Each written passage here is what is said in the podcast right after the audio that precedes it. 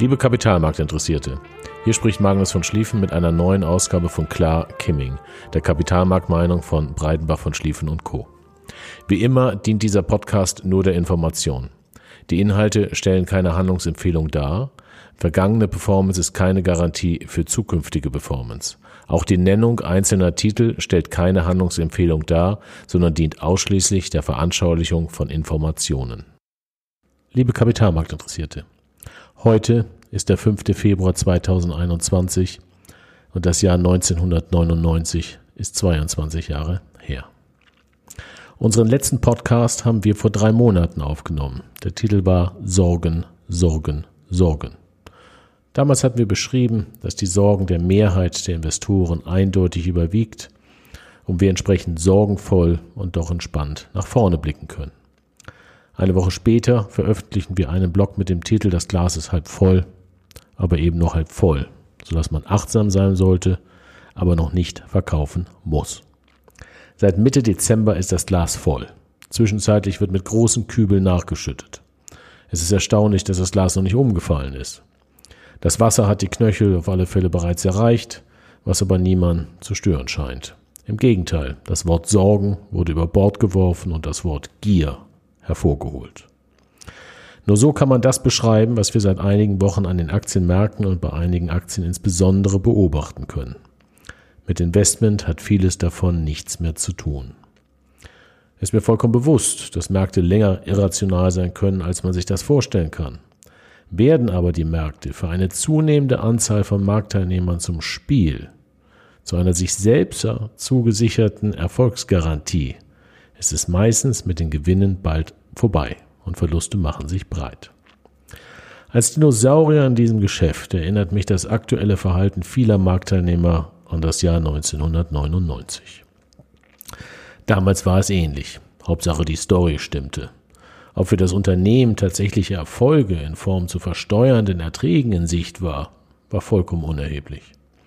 Einige der Zuhörer werden sich eventuell erinnern. Und denen, die sich nicht erinnern können, rate ich sehr, sich die Aktienkursverläufe der DAX-Unternehmen anzusehen, die in den Jahren 1997 bis 1999 an die Börse gingen.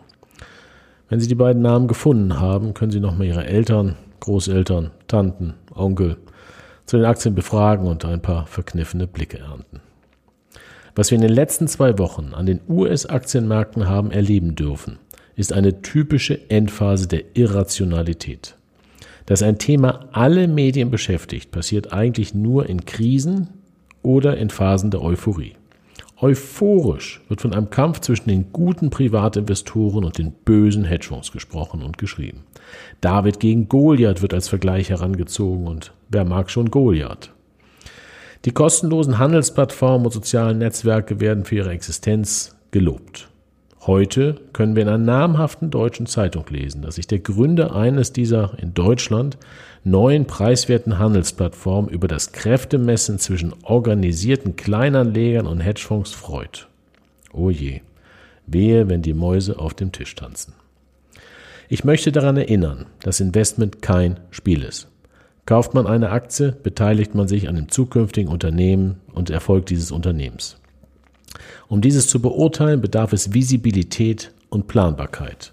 Ein Investieren in Unternehmen, bei denen nicht absehbar ist, wann und ob sie überhaupt jemals profitabel werden, ist Gezocke und hat mit Investieren nichts zu tun. Von einem solchen Gezocke halten wir uns fern. Der Kapitalmarkt dient nicht der Unterhaltung, sondern zukünftiges Wachstum durch Investoren zu finanzieren. In einer freien Volkswirtschaft nimmt der Kapitalmarkt per Definition eine Korrektivfunktion ein. Es erhalten nur die Unternehmen eine Wachstumsfinanzierung, die transparent sind und über ein Produktangebot mit Wachstum und Wachstums- und Ertragspotenzial verfügen und dieses wiederholt unter Beweis stellen. Natürlich, äh, wie es Staatsversagen gibt, existiert auch Marktversagen. Manchmal führt der Erfolg zu Größenwahn und die Investoren korrigieren nicht sondern folgen dem Größenwahn des Managements auch noch, reden ihn schön, versuchen andere davon zu begeistern und sind gemeinsam ganz euphorisch ob des bald zu erwartenden Erfolges. Wie im Jahr 1999. Hauptsache, die Story stimmt.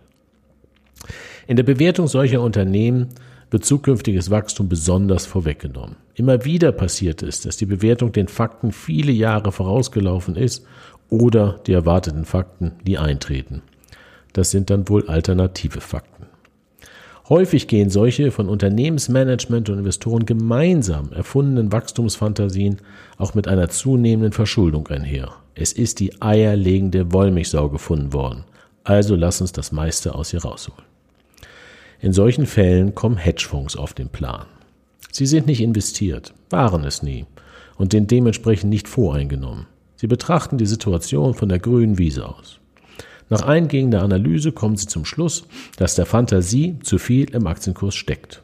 Sie leihen sich Aktien des Unternehmens von den Aktionären, die sich immer noch an, am eierlegenden Wollmilchsaubart erfreuen.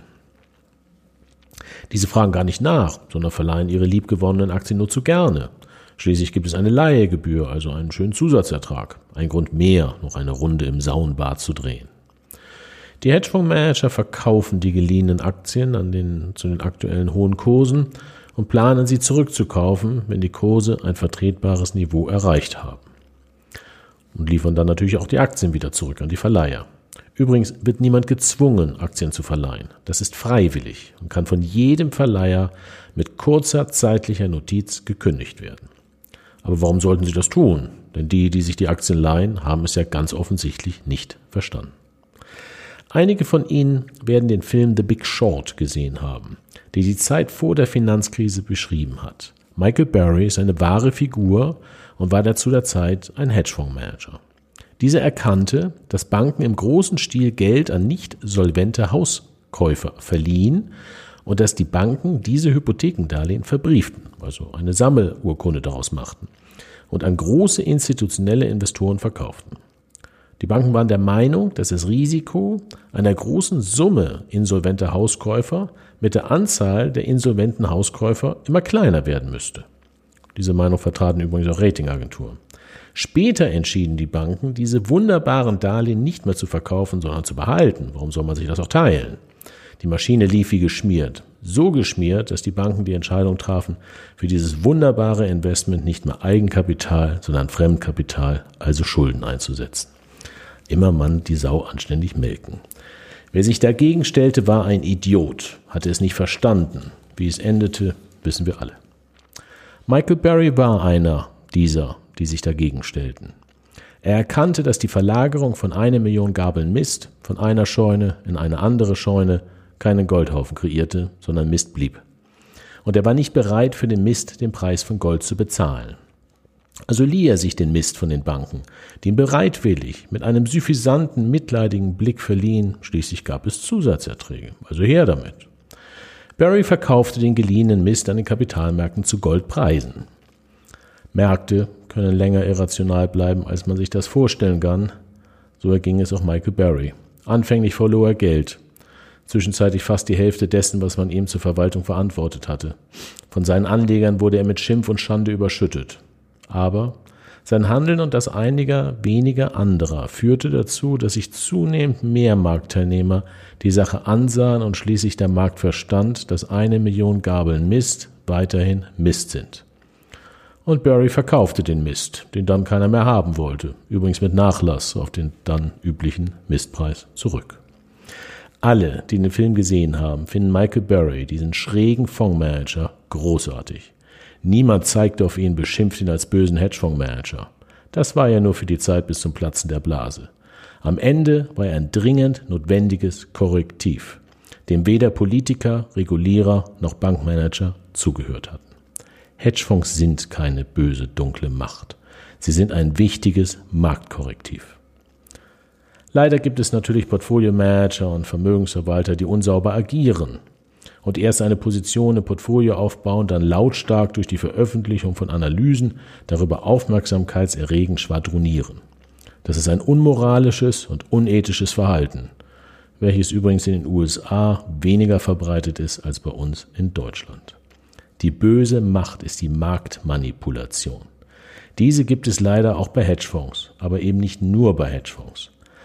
Ein solches Verhalten verurteilen wir zutiefst und wählen für unsere Kundenportfolios nach bestem Wissen und intensiver Analyse nur die Vermögensverwalter und Portfoliomanager aus, die sich an einem solchen, der Marktwirtschaft schädigenden Verhalten nicht beteiligen.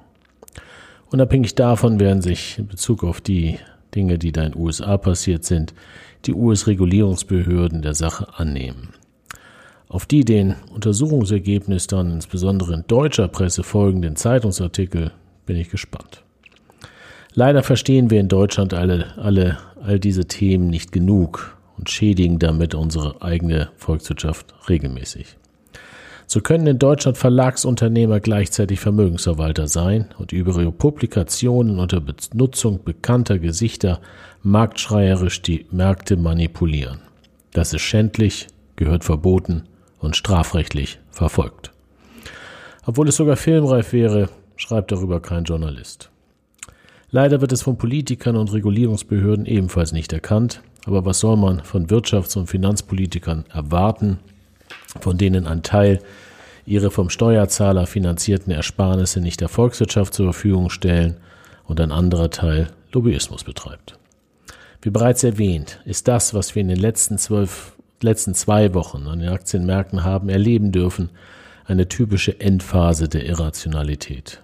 Ich habe keine Ahnung, wie lange die noch dauert, aber wir sind dem Ende auf alle Fälle näher als dem Anfang. Von solchen Phasen darf man sich nicht anstecken lassen. Es ist besser wegzuhören als hinzuhören. Keine Sorge, es kommen schon Zeiten, zu denen sich das Hinhören wieder lohnt. Der Weg dahin kann steinig werden. Auf diesem Weg begleiten wir unsere Kunden mit ruhiger Hand. Die Wahrheit des Satzes hin und her macht Taschen leer werden wahrscheinlich einige der David-Investoren in den USA, die als letzte auf den Zug aufgesprungen waren, schmerzvoll erfahren haben, während die Manipulatoren die Gewinner sind zumindest noch sind. Das wird sich ändern. Die letzte Maus auf dem Tisch fängt üblicherweise die Katze.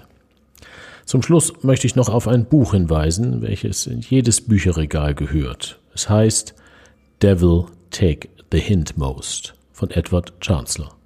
Veröffentlicht wurde es übrigens im Jahr 1999. Mit diesen Gedanken verabschiede ich mich in das Wochenende. Ich wünsche Ihnen alles Gute und passen Sie auf sich, Ihre Lieben und Ihr Geld auf. Ihr Magnus von Schlieffen.